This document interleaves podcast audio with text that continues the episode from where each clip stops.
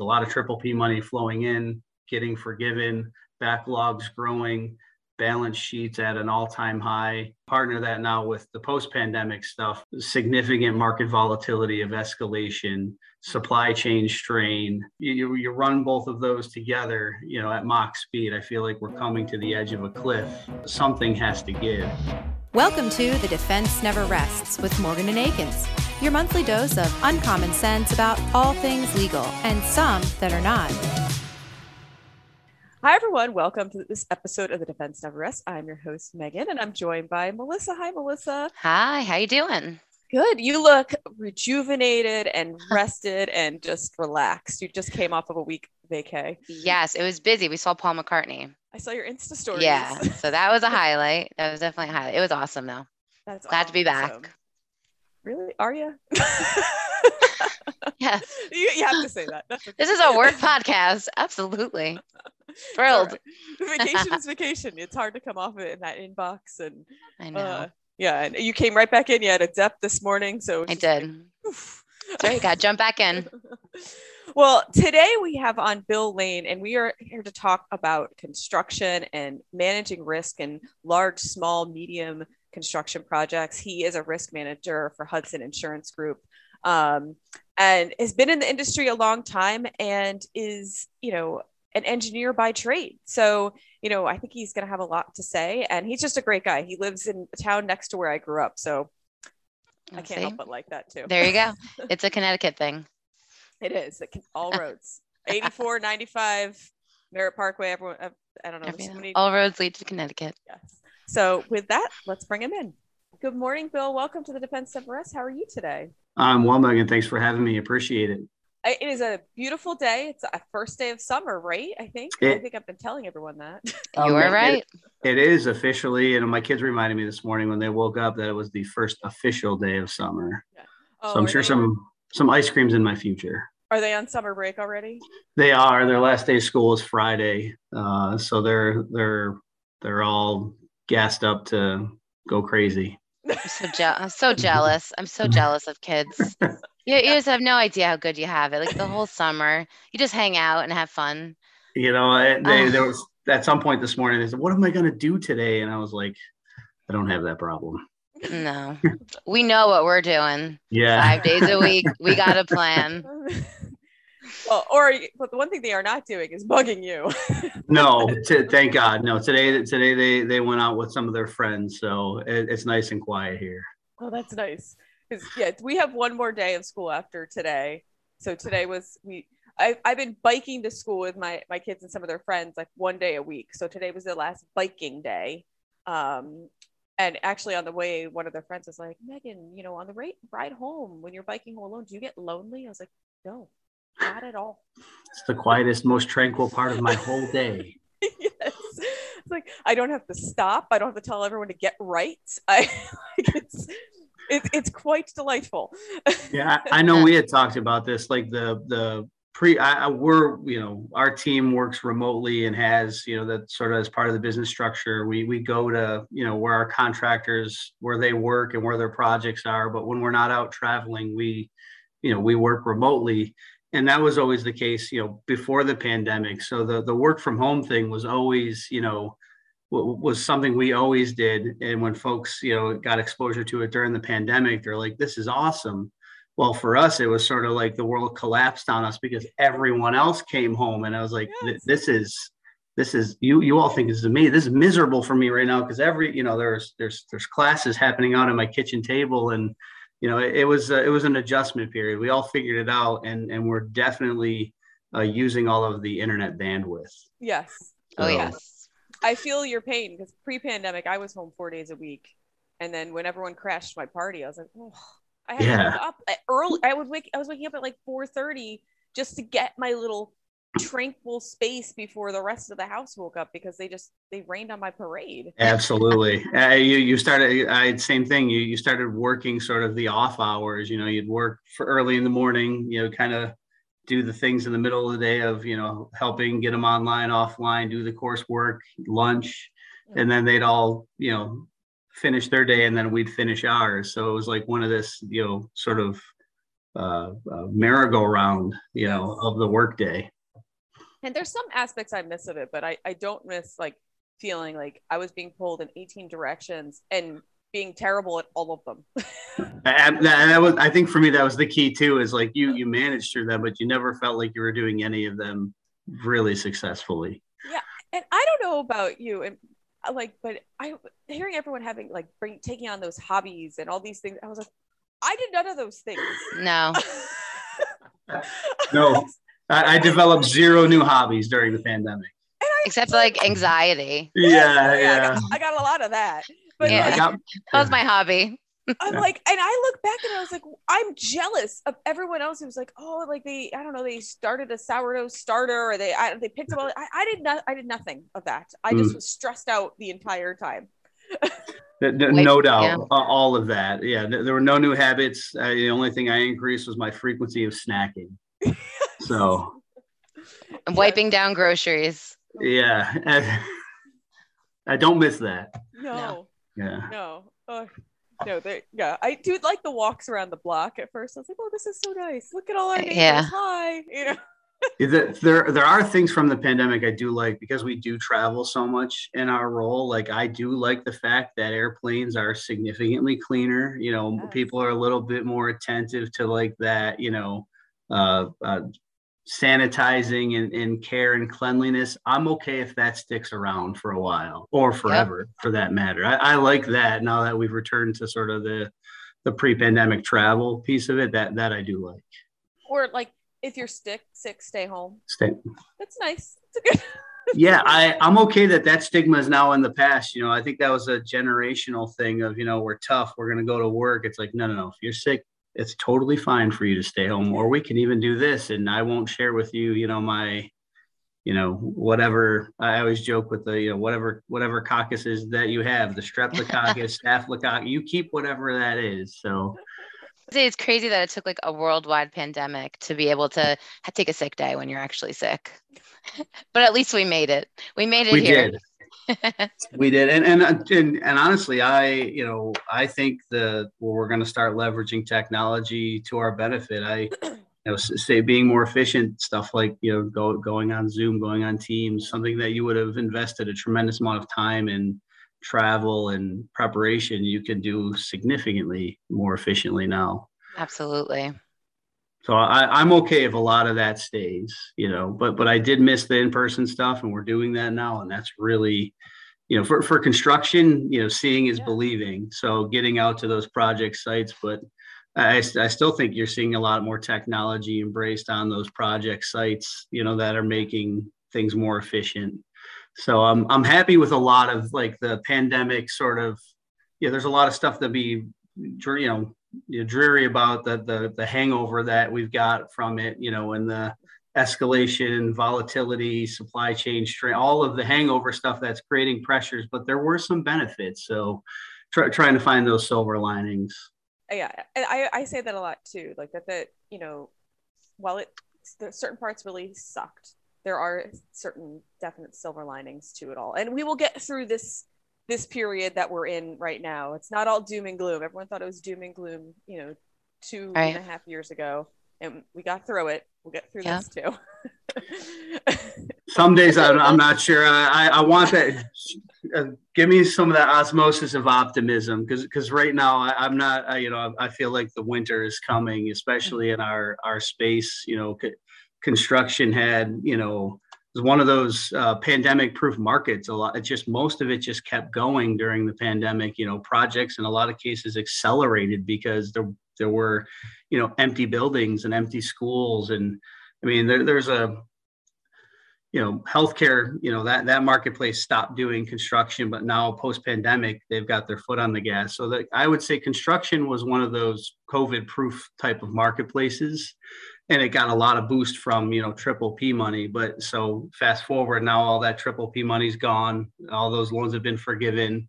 Most general contractors and subs have chalked that up to the bottom line and either you know slid it out of the company or are doing different things with it. Um, you know, and now we've we're we're heading into a volatile market. So I, am I'm I'm in the doomsday scenario of where yeah. we're heading towards the cliff at you know Mach speed. Um, and trying to help our our contractor partners like prepare for that. Well, before we dive, because I think that is a really interesting topic I want to talk about. But before we do, let's so our listeners know who we're talking to. Sorry. no, it, it's yeah. great. Remind me to come back to it. But like, I want everyone. I don't want us to jump off the cliff before yeah. they know what cliff we're standing on. Absolutely.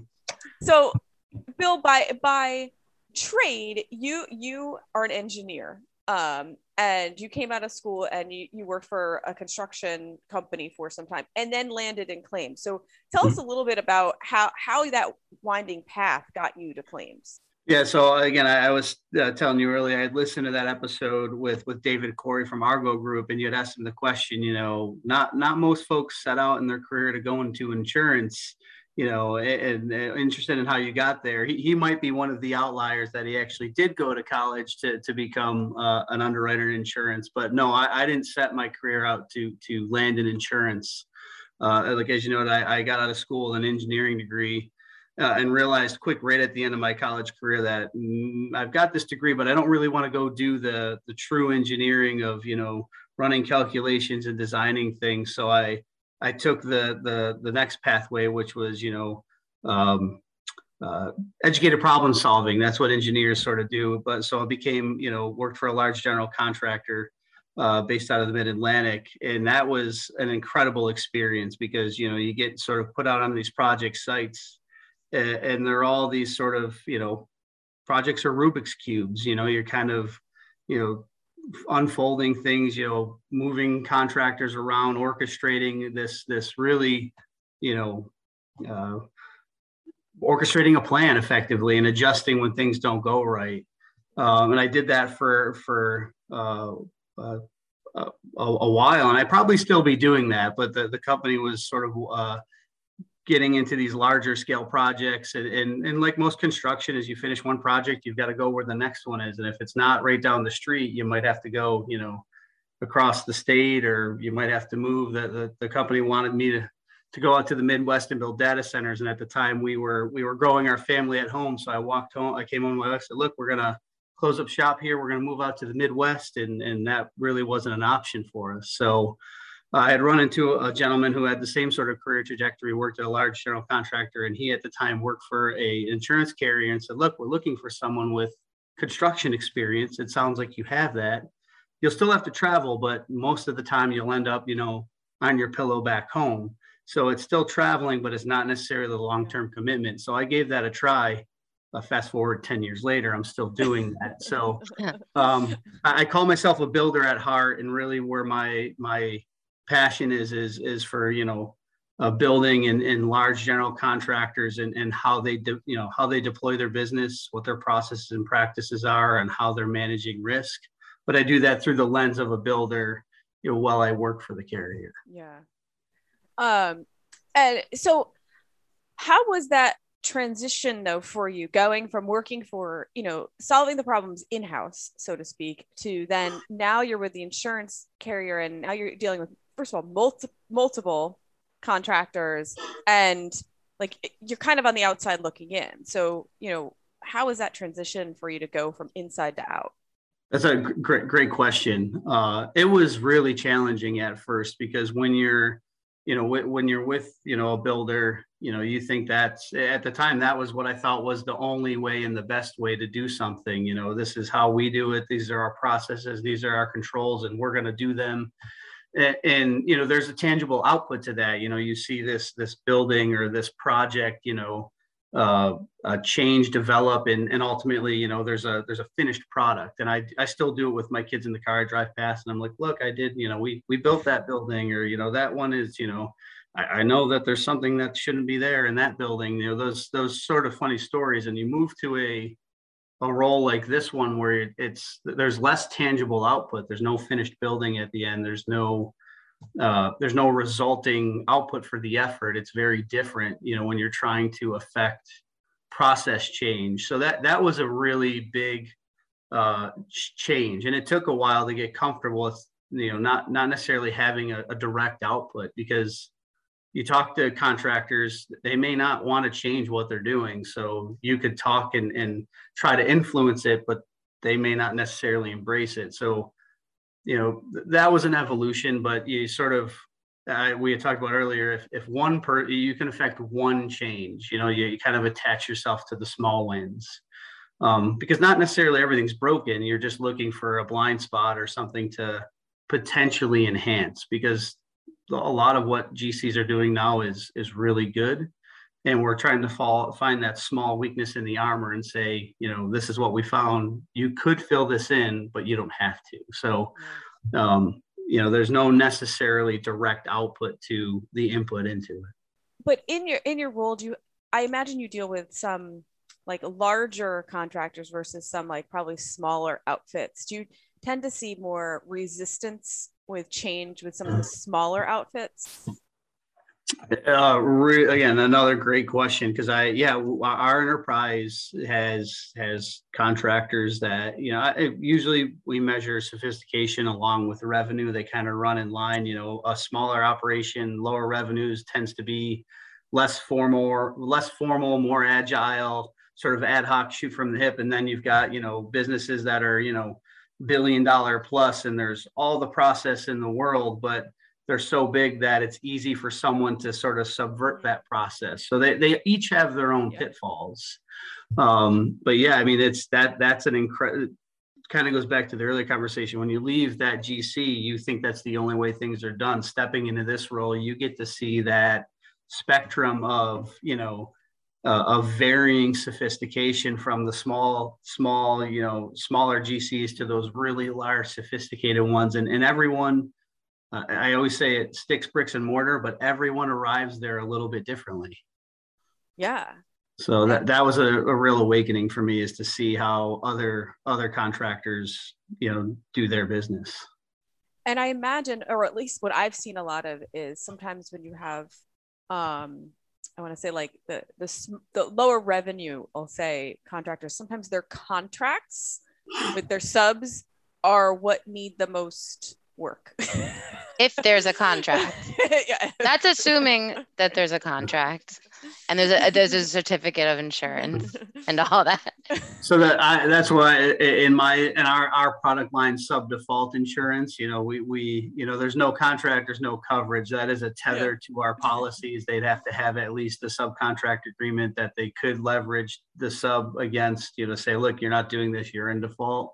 So I, we, the good news is that that that level we're we're usually not engaged with the GCs, but I, I would say there, there's a lot that you know um, after that subcontract. I think is where you know you, you guys do uh, uh, you know uh, have a construction group. You you've seen the arbitration and mediation, and there's there's so much that happens after a subcontract that doesn't go right that you know it, it, it's that that's I think where we we we play a vital role is you know um, most of what I think and, and, I hate to say this but most of what we're trying to help our general contractors do is is avoid loss in the challenging scenarios that get them into a mediation or arbitration or or legal entanglement is you know helping them try to avoid some of those those challenges. So that's really our role is to try to you know roll back and, and help them be a better business and make better selections and and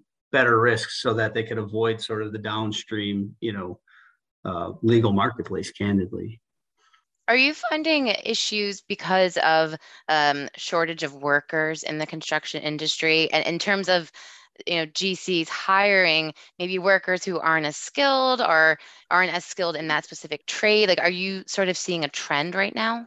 Very much. I think you know i'm a huge fan of data. I mean we we as a marketplace i think that's what we need to use to understand you know where our risks are and where our losses are and and where our losses aren't but I would say in, in, our loss data, you know, where you see subcontractors default, you know, the, the the the leader for a long time was insolvency, you know, financial behavior.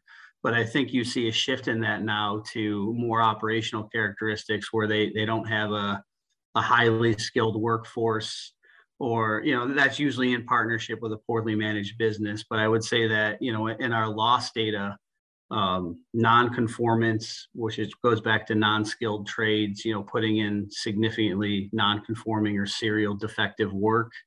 um, and then do, trying to do that with with not enough labor. That's to your point. There's not enough skilled labor. In addition to that, you know, they're trying to do more with less. It leads to a lot of those systemic problems. So I would say yeah. we're seeing a shift from insolvency to to failure of performance through you know lack of skilled labor, uh, sort of taking over that insolvency as a loss leader. Well, and not even to mention like when you have that not skilled labor, it's just you're opening up the door to more accidents and like i mean it's it's everything. I mean you yeah. you think about uh, again I, I, stick in the the subcontractor default uh, you know subcontractor performance security space. Most most general contractors the majority of their work is is done through subcontracts. So you're only as good as your worst subcontractor. So when when you pick a bad subcontractor or you pick a marginal subcontractor, I don't want to say they're all bad, but you pick a marginal subcontractor, someone that you don't have an established relationship with, or someone that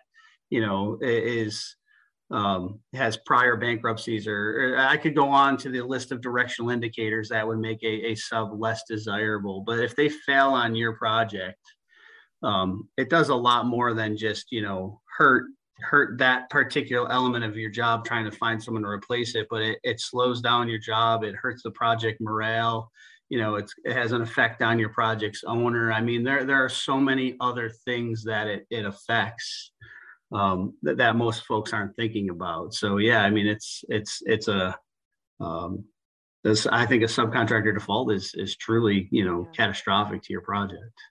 What i'm curious about too and it, actually your background uh, the your background behind you is what make, it's making me think of this. But you know when you have like a large large scale project like you know like how, how like you see behind you multiple cranes that sort of thing from a risk perspective is that riskier in your eyes to have like this large scale project that you have so many moving parts or something that's a, a smaller scale that you may have you know a handful of subs working on the job. Like in your eyes what what do you where do you weight the risk? So i go back to the the loss data sort of yeah. you know being and i'll be anecdotal here but i would say the majority of loss comes in that lower sophistication you know banding. And i i, I go to less project size more to subcontractor size. But i would say on large mega projects they're, they're not immune to a default but they're so large and the the project's mass is so critical and there's so many controls in place that if a sub fails you you, you you've usually got a plan b already sort of on yeah. deck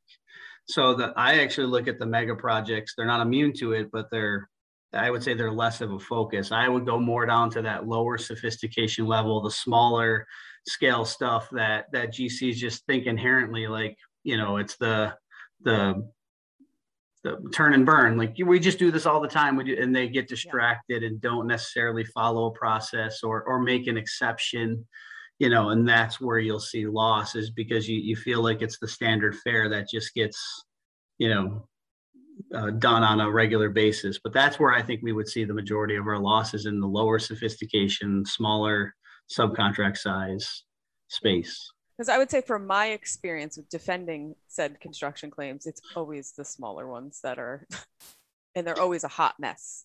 Like, Big time. Big time. They, they, they, again, they, they lack process because they just assume it will, will, will, will develop it like, like all the other ones do. Yeah, And I, I've had issues with them too, that you, you have a general contractor in name but then it's really the sub who's on site who's acting in the shoes as if they are the general contractor and then it's an even bigger hot mess of, so I, that, again that that's where our space is is really in and our, our product is deployed with large general contractors. You know think of the ENR 400 so someone who has you know um, larger than 50 million in annual revenues is where our product could be deployed uh, and it, it rides on the backs of subcontracts. So it's it's a it's a performance security product that you use on your enterprise. And when you issue a subcontract to somebody and your project is attached in our policy, we stand behind that risk. You know, with the GC who has who has a deductible. So they, they've got some skin in the game on how they want to manage that. And they're not small deductibles, but um, you know, if they have a subcontractor performance failure, they that that deductible allows them to address it speed that's a differentiator between our product and surety is is they can respond um, and how they want to replace that subcontractor. But a lot of times there's uh, there's I go back to that serial non-conforming work. You've got construct, you know, you got got quality issues. You've got to complete that work. You know, you've got schedule delays. You know, maybe there's there's uh, follow-on trades that get compressed. You know, there, there's a lot of cost exposure there, and how they manage and track that. Um, it gets messy. I mean, there's to, to, your point, it gets really messy. And then if the sub has that subcontractor has, sometimes they have a little bit of fight left in them, and that's when it gets extra messy. Is they're fighting, you know, that it was a, a they're fighting that default, or they're fighting that it was, you know, caused by them. So um, yeah, I completely agree on that. Is is it can get you know it, it can get messy, particularly if it's mid project, because now you have now you have a project that's in full swing that p- parts could be halted and it's holding up the the progress because you have you know a disagreement amongst yeah. your, your subs. I would say, I mean, you you all see when you drive, you're driving down the turnpike or driving anywhere. There's wood wood frame construction is everywhere. That is a massive loss leader for our product. You know, is is is wood framers. Um, that is the critical path of every project. So when you think about if the wood framer is is failing or falling behind or or you know systemically installing non-conforming work, I mean, it's got a massive impact on that project because the entire schedule runs through that. So those those tend to be um, more significant losses is when those wood framers, you know, end up in default. Yeah.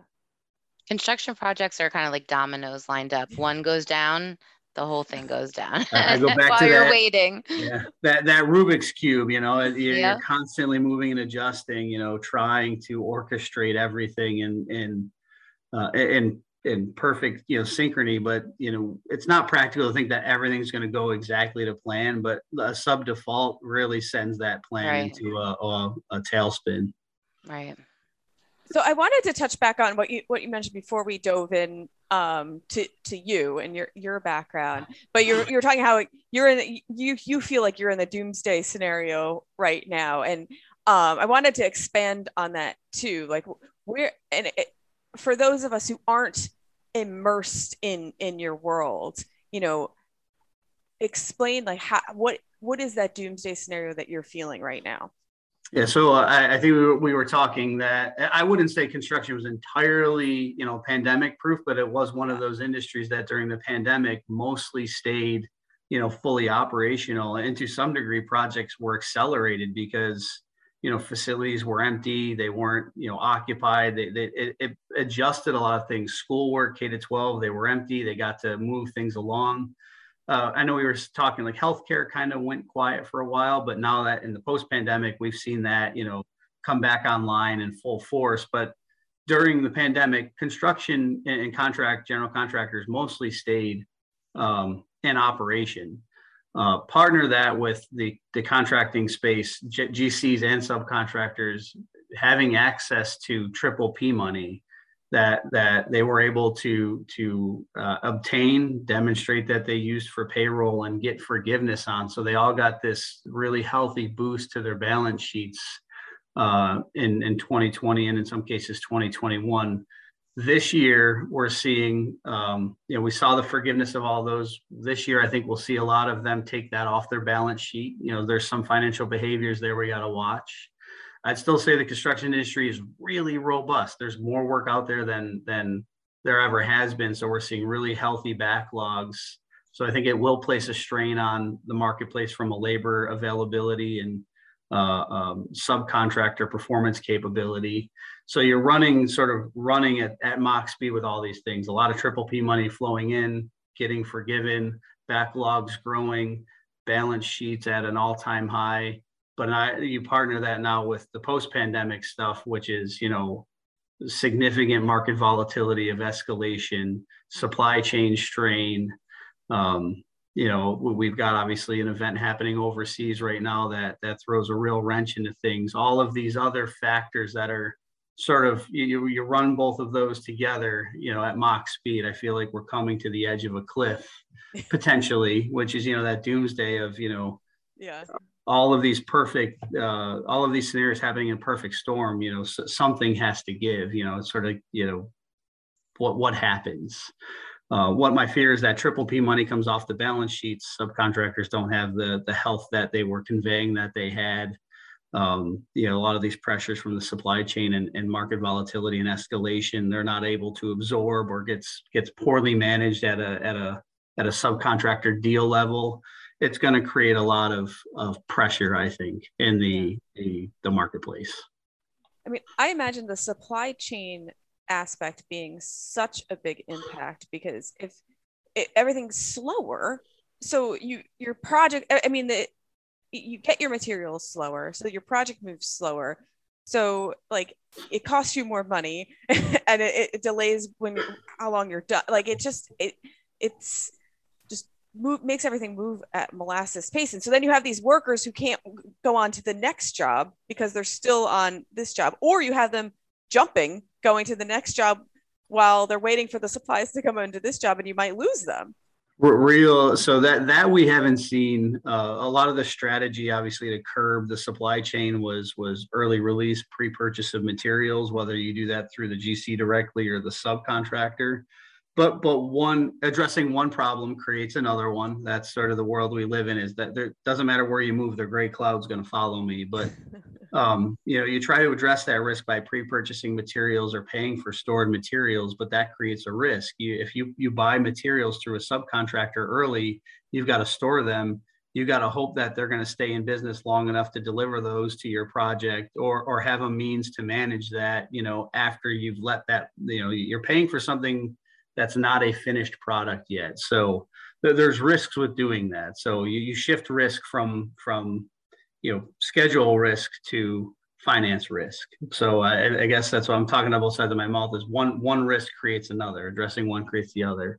So that that we've seen a lot of that pre-purchase of materials, early releases to kind of curb that schedule uh, supply chain strain um, really now the, the bigger problem is is that that uh, escalatory market volatility you know we've we've talked with our gcs recently their stuff that they estimated only a short time ago to, to set out you know bids and gmps on is coming in you know way off the map you know something mm-hmm. i'm trying to use a scale like a project that was 60 million is now coming in at 80 yeah. because you know we're trying to push all of that escalatory and inflationary risk to the subcontractors you know that's part of your risk and, and they're either padding it or they're they're setting out you know my my bid is good for today and today only and if you don't let me release those materials today i have no clue what they're going to cost tomorrow. I'm obviously generalizing but yeah. that's sort of the, the general you can't you can't count on things maybe the way that we used to be able to count on things in, in the industry. So it's like yeah. you said everything's so volatile it's hard to sort of pin things down sometimes yeah, and and, and honestly, that just uh, that that that is a credit risk to the to the subcontractor if we don't get a GC that that partners up with them. So we're, we're hopeful our GCs are setting out some reasonable, you know, parameters when, when they're trying to manage that. You know, set set some sort of baseline escalation or or commodity price and say, look, you know, at the time you release it and you can confirm whatever you paid, we'll carry the difference in, a, in an allowance uh, so we're hopeful for those behaviors, and that's what we're talking about and trying to advocate that they do. But we, we can't say that's uniformly happening, and that we can't insulate ourselves from some potential loss that will happen there. Right. So, what is like when when you have you have a project going? What is your role in the ongoing process of that project? Are you involved throughout, or are you only involved at you know kind of the start when you're working with your your clients to get the on their contracts with the subs? So um, uh, not at the project level. So okay. we we we often I go to that trust but verify model. We we try to really understand our our contractors' business sort of from a holistic perspective. You know, okay. um, you know who, who's making decisions, how are the decisions being made, what's the process that goes along with them. You know, who, who can do certain elements of their business and again what the processes look like. So we try to really underwrite a uh, an entirely what i'll call is the holistic life cycle of how a contractor does business. And then we'll go out to projects and do the verify piece of you know this is what we understood you to be doing. And and we either a do or don't see that and and give them sort of constructive feedback to that point. Um, but we we definitely understand, you know, their their subcontracting methodology, how they do that, you know, what's the process for that, who can who can uh, notice default a subcontractor, how that process looks like, and then again going to projects and and um, verifying some of those control points. But but really, our service is much at a higher level, more organizationally and understanding. Like I go back to if there's a process blind spot, how do we help them fill that in? You know, it's like you the, the one we talked we've talked about a lot recently is um, you know, sub default insurance has been around for 25 years. You think we would have solved all the blind spots on our own product versus the subcontractor marketplace? We haven't. Mm-hmm. Um, I'm sure someone will kill me for saying that, but you know, we're going to figure it out eventually. But uh, subcontracts typically have a notice to cure, you know, a, a, period for subcontractors to fix fix something that they're not doing in accordance with their contract. And if they don't do that, you can set out, you know, your default provisions. You know, you're you've you, you've been given a notice to cure, you haven't cured it, you're now in default. Yeah. Um, what we're seeing in our marketplace is is um, too much autonomy in, in those um, communications candidly that potentially jeopardize coverage so if a, a, project manager can go out there and issue a notice to cure but he you know, he or she says something in that that lettering or wording that potentially triggers default before you want to. So I, I'm going back to the words matter. So we're trying to help our general contractors develop boilerplates for those communications such that it's it's pretty standardized and and you know it requires a level of approval at least to a business stakeholder someone that might have ownership or or a higher level of authority to review those before they go out so um, you know, we're trying to to help our contractors bolt on a process that fits with their subcontracting, and a, a lot of them have that, but some of them don't. That's valuable because like you said that could affect their coverage. That could i mean that affects their bottom line. And, and it could be one sentence in a letter that they didn't have. Yeah and that that happens. And, and unfortunately as a carrier and not just at hudson i would say all other carriers that the the we've got that stigma of, of we're set our first reaction is to set out and deny a claim. That's really not the case. We we have we have a policy in place which is our mutual agreement and we need to make sure you're following the policy. And, and you may have inadvertently not done that but you right. know we're not out there maliciously trying to deny coverage but that is our agreement. So what, right. what i'm trying to do is fast forward or rewind and make sure they have a process that doesn't jeopardize coverage. And an organizational level of approval that that kind of gets out ahead of that so that we're not in that frictional experience of denying a claim or or having just a frictional conversation. Um, you know I, I, go back to that customer claims experience. It's why they buy insurance you know hopefully they don't need it but but if there wasn't claims they wouldn't need us. So right. how often do we have a claim experience that is is unfavorable? You know it's frictional and we hand a customer a check and they're upset. That is so defeating. As I've just given you a giant check and you're unhappy with me. It's it's so uh, so disappointing. I'm not saying that they will be happy, but you, you don't want that the, the experience to be miserable. It shouldn't be adversarial necessarily. Right. Not right. at the exactly. onset, at least. Exactly, yeah. and and too, it happens too often. So I guess that's where our focus is right now on trying to make sure our, our GC partners have a process in place that you know insulates notice. You know, you're on notice of a potential default or on notice of, of this issue you're not performing. And if you don't correct it, we're going to place you in default and then, you know, defaulting them. So, but all too often they get entangled and it gets, you know, it, it it's frictional. Yeah. yeah.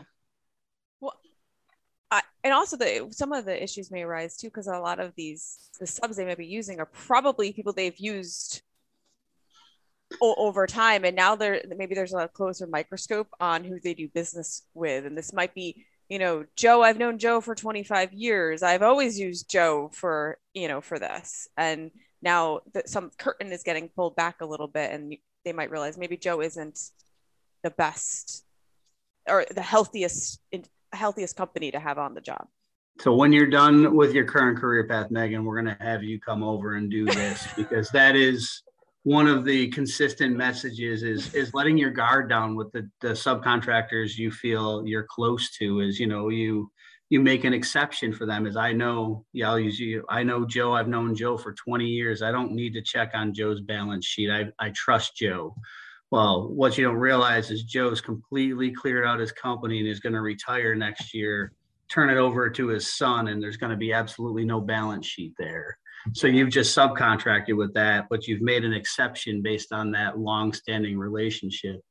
Uh, my, I would actually advocate to to go the other route. The subcontractors that are closest to you, you need to watch the most because they can also hurt you the most. Is you know you want to you want to deploy some element of continuous qualification. You want to you want to check on that balance sheet health. You want to check on that work in progress. You want to understand that succession planning.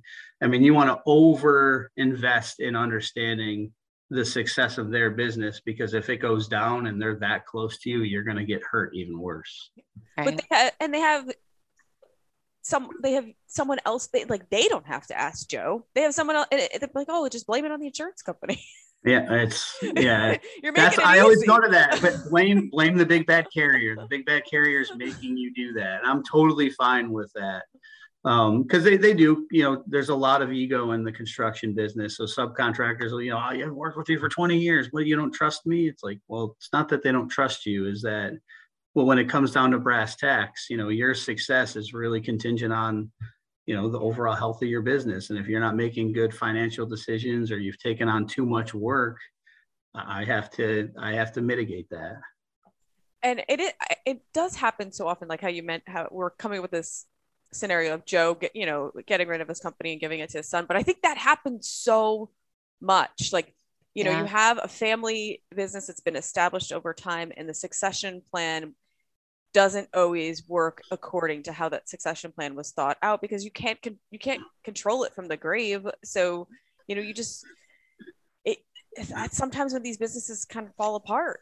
Yeah, I mean, there, there is. I wouldn't say that it's a it's a it's a trend, but I, I there there is there is a common uh, yeah. uh, lost data point in that succession planning. It's a really good reason why I think why our product actually exists. We we have a loss currently that that that the the root cause is succession planning. There were two business partners you know, that they did uh, large superstructure work in New York City, and, and one of the business partners said, "I I'm I'm going to retire. I'm going to take my equity out of the company. And he left the other business holder with all of the credit risk effectively. And he said, I, I can't, I can't do this anymore. I don't have enough, you know, I don't have enough support in my, my, my, my, my financial health to finish my obligations. So the other business partner just abandoned the, the, the business. So not that that succession planning was there. I mean, this that was sort of one of the things I go back to why why our product is good and allows it to step in is is that wasn't planned. I mean, the the one business partner just said woke up one day and said I'm I'm out. Um, it it happens, um, but we were the RGC was able to step in, find a replacement subcontractor, and and manage through that. But the root cause of that law that that default was was secession planning. And I would say that the, another one is those those second to third generation handoffs. There, there typically ends up being some strain there. Um, so vetting that out, you know, it's not there's no perfect science for it, but it it, it is a, uh, a common data point in some losses. Yeah, and as, as someone who um, has a family business that's going into our third generation. I hope I hope we don't see that fate.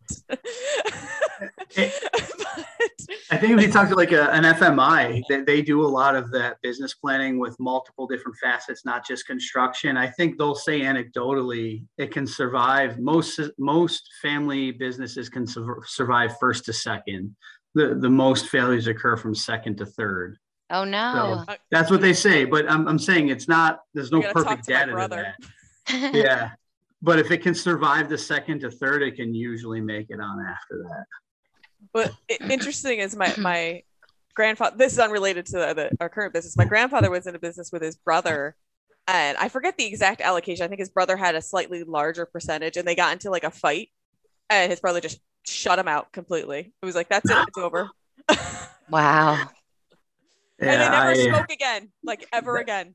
Yeah, I never mix business and family. Yeah. Someone told me that once, or, or business and friendships. That those kind of things. You leave those two completely, uh, you know, insulated from each other. Just to pivot a little bit, you know, where since you're you're so ingrained in the construction industry, are you seeing any areas of the country that are having more um I don't want to use the word boom because I don't know if boom is but more activity than others right now?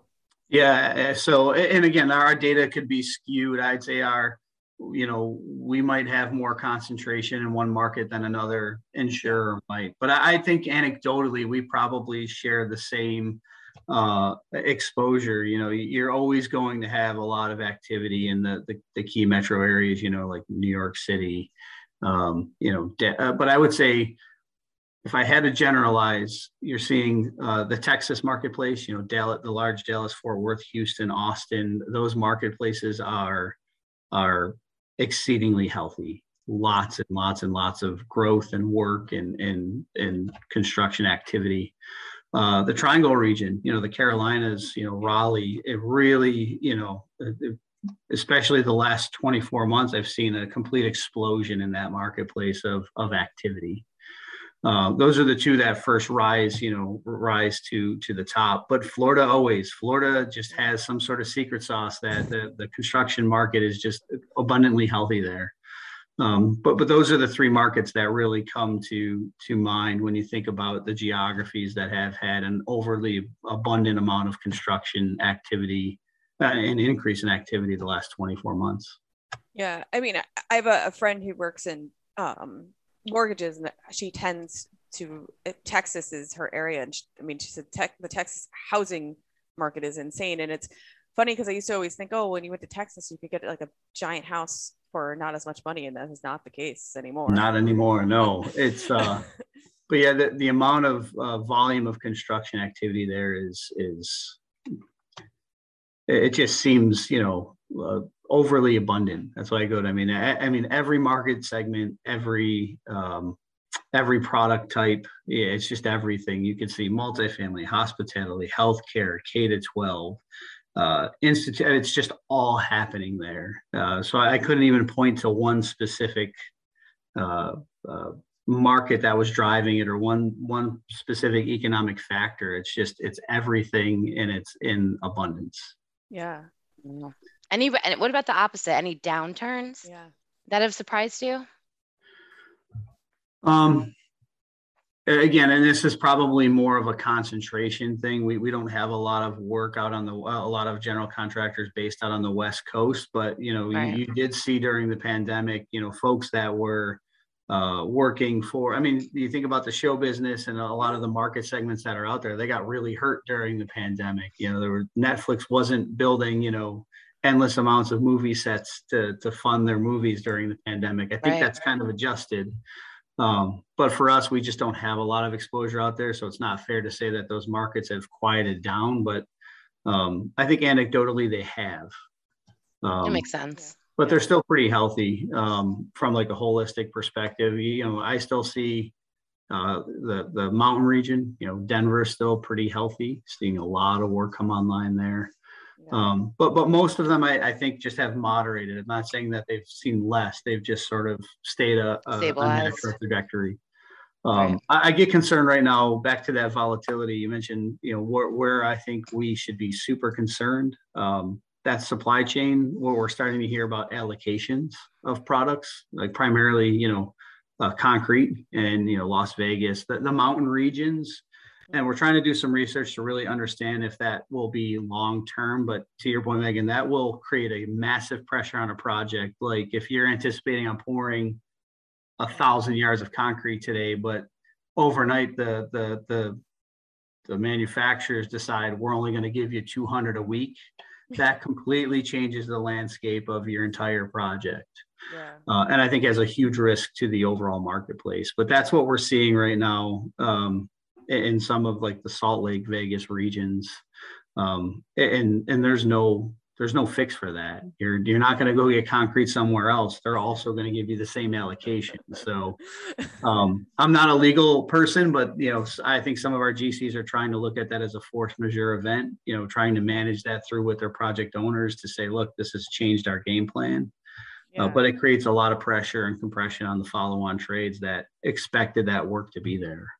Yeah, and it's also like interesting because you know having that that could i mean that does completely mess up your whole project plan and flow. I mean it, it's not like i mean there, there's a day by day plan of whatever everything that has to happen. And if you're not going to get all your concrete on day two when you're supposed to get it it's going to f up everything. Everything. It, it's a, it is an absolute catastrophic uh, change of of plan you know and i go to catastrophic because we're that's what we're hearing is allocations that are are you know they're nominal. Like hey we're going right. to give you 200 a week when you were supposed to be pouring you know 2000 a week. I mean you can't yeah. you you can only adjust so much when that kind of that kind of event happens. You know you can't just say oh i'm going to change and go do something else. It's like well the entire project's built on that so back to like that wood frame if, if something happens there it is truly catastrophic to your project yeah not to mention like eh, how you pour the concrete directly impacts the project. Like you, you might not be able to port if you don't it, like it, you have a planned segmented event. You can't just like go in with not just enough and mm, expect right. You literally have to have the exact volume, and you know it, it, it's so again we're we're hearing that happening, and it's not such a problem going forward because contractors can plan going forward. It's for the stuff that you'd already planned for that is now being affected. It's sort of like that that same, you know, sort of that volatility risk is you can plan for what you know today. You can't plan for what you, you know, what isn't expected for tomorrow. Yeah. Um, but but that's a you, you mentioned when you mentioned regions that's that's what bubbled in my head is that specific region what we've got on sort of high watch right now because of yeah. you know some of those supply chain strains so i want to i i can't let you off this podcast without um, talking about this because when you and I first spoke, um, you had mentioned I think you went to school in upstate New York, and when you got your first job, it was in New Haven, Connecticut. And I think you had asked your friend, "You're like, where, where's New Haven?" That's yeah. I'm not afraid to admit to it. So I I uh, I, I had an on-campus interview with with my my my my first employer. I don't I don't mind sharing the name. They, they gave me a lot of the, the marketplace knowledge. So Whiting Turner was incredible. They they did a, an on-campus interview, um, and it wasn't it wasn't the best interview. So I actually got a letter that said, you know, thanks, but no thanks. So I was really really upset. I said, I really like that company. I really want to go go work there. And I uh, one of one of my friends at, at school said, hey, I've got a friend. She works in there. You know, she works at Whiting Turner. She can probably get you an interview at one of the regional offices. So, um, you know, I, I, I picks up the phone, calls me, says, "Yep, we, we'd like to, you know, we, we'd like to to have you come, you know, do an interview, and and and we think we think that there's a real opportunity here for you to have a position here." And I was like, "Great, great." You know, he's like, uh, he's like, "Yeah, we're based out of New Haven, Connecticut," and you know, I was like, "Yep, absolutely, no problem. That sounds great." And I hang up the phone and I turn to my friend. I'm like, "Where's New Haven?" I was like, "I have no clue like weird. I, I I remember it vividly, and I forget all the conversation leading up to it. But I remember turning him, "Where's New Haven?" And he goes, "You know, you know Yale." I was like, "Yeah." He goes, "It's there." I said, "Where's Yale?" Like I was like, I, I, all of these things were the bubble I lived in in Western New York was like I, I knew all of these things and these places existed. I just didn't know how far they were, where they were. So you know, and they they made a, a tremendous amount of fun of me. It's like you know, hey, let's let's go look at a map. So uh, it it, uh, it was one of those funny events of you know sort of piecing it all together, and then I realized it was driving distance, so I you know I hopped in the car, and seven hours later, uh, got myself the world's best pizza, hands down. Wh- which place? Uh, so I'm a firm I'm a firm supporter of uh, of Barstool's uh, position on it that Pepe's is is the best. Yes. But you have to try the trifecta. You've got to try Sally's and Modern and make your own yes. judgment. Uh, but I will judge if you don't pick Pepe's because it's yeah. definitely the best. Pepe's is my favorite. You know, I never had Sally's until I think two summers ago, and we tried it, and I was like, you know what, this is pretty good too. but I still prefer Pepe's. That's what I mean. You have to try the trifecta. That I will support. I will support uh, that observation. Is you've got to try all three and make your own judgment. But I think most people end up picking Pepe's. and my my brother's a modern fan, so I mean, family divided. Too greasy for me, but that's you know, I, I think it's also delicious. Doesn't modern have like a mashed potatoes pizza or something? That the I I could have sworn. So I think they all actually have a mashed potato pizza. So That must, that I'm must a- be a it's a Connecticut thing. I- I'm a fan of the uh, the Pepe's roasted red peppers, uh, and and you know they they do like a three cheese type setup, but it's Ha, Pepe's it's where it's got at. It's where it's at. Thank you so much, Bill, for for coming on. I appreciate the you know the time that you gave us. Before we hop off, I want to ask you this. So we ask everyone this, and you know, if you were to give someone or give yourself some ad- your younger self advice, what would it be? Is it only one piece of advice? Because there, I've got so much more than one piece of advice. it doesn't. Um, it, it could be more than one piece of advice. Yeah, honestly, it's uh, uh, the I, I was never a fan of trying new things. I mean, we can even talk about it through the lens of of trying new foods. It, as the younger me, I was very much, you know, uh, a a closed, you know, lived in a closed bubble. wasn't wasn't open to trying new things. wasn't open to, you know, uh, it didn't handle change really well. I just wasn't. Um, I've I've shared that characteristic with my son, by the way, and it drives me bad um, you know, fast forward, you know, go through a, a career in the construction industry and now in the insurance space, and you get to see all these experiences. Was uh, being much, I'm much more open-minded than I ever was. You know, much more, uh, uh, much a better listener than I was. Yeah, I would tell my younger self to be, you know, to to be a little bit more adaptable to new experiences and change and uh, and other things you know live less in that bubble. Uh, i'm not sure that's necessarily advice as much as much as it is perspective. Um, but but i would uh, i would say try to you know I, i'd almost go for a full personality change. Don't don't be such an introvert you know. Start start exhibiting some of those extrovert qualities that i know i now have. Yeah. um, I share that too because I always was like very shy, and I still have these introverted characteristics. But I, I remember even when I graduating law school, I was like, oh, I could, I could never be a litigator. I couldn't talk in front of people. Yeah. and now look what I'm doing all the time. Yeah. Same. I, I was very. You go back and ask any of my my friends from from from grade school. I was timid and quiet and and tried to you know bl- blend into the background. That was more my you know that was my personality. yeah. Um, still exhibit some of those qualities from time to time, but I, I've overcome some of that. But I, I would tell my younger self, you know, be more willing to put yourself out there. I think that's great advice. It I'm. I'm sure you're, but I don't know if your ch- your son appreciates it when you tell him. No, no, I, I try. I try, but it's uh no.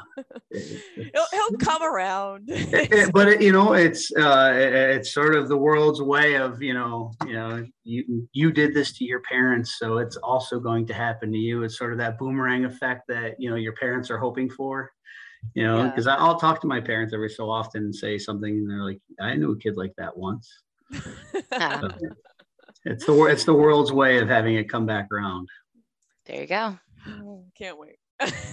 So well, Bill, thank you so much for for joining us. I truly appreciate you coming on and chatting. Um, and you know, and I'd love to have you come back on in like a year and we could talk about how the marketplace is changing. did we make it to the cliff I hope we don't. I Right. hope I'm wrong, Yes. but I, Yeah. I'm, I'm with you. I, I uh, unfortunately, and I will take my gray cloud with me when I when we leave right now. But I, uh, I, I don't have that optimism. But I, you know, we'll we'll see what the rest of 22 brings. Uh, I, I'm it- sure, you know, there's It something be there. one it one it might be one of those you know pictures where it looks like the cliff to you, but you don't you don't see the shelf that's below, and you're too afraid to really look over.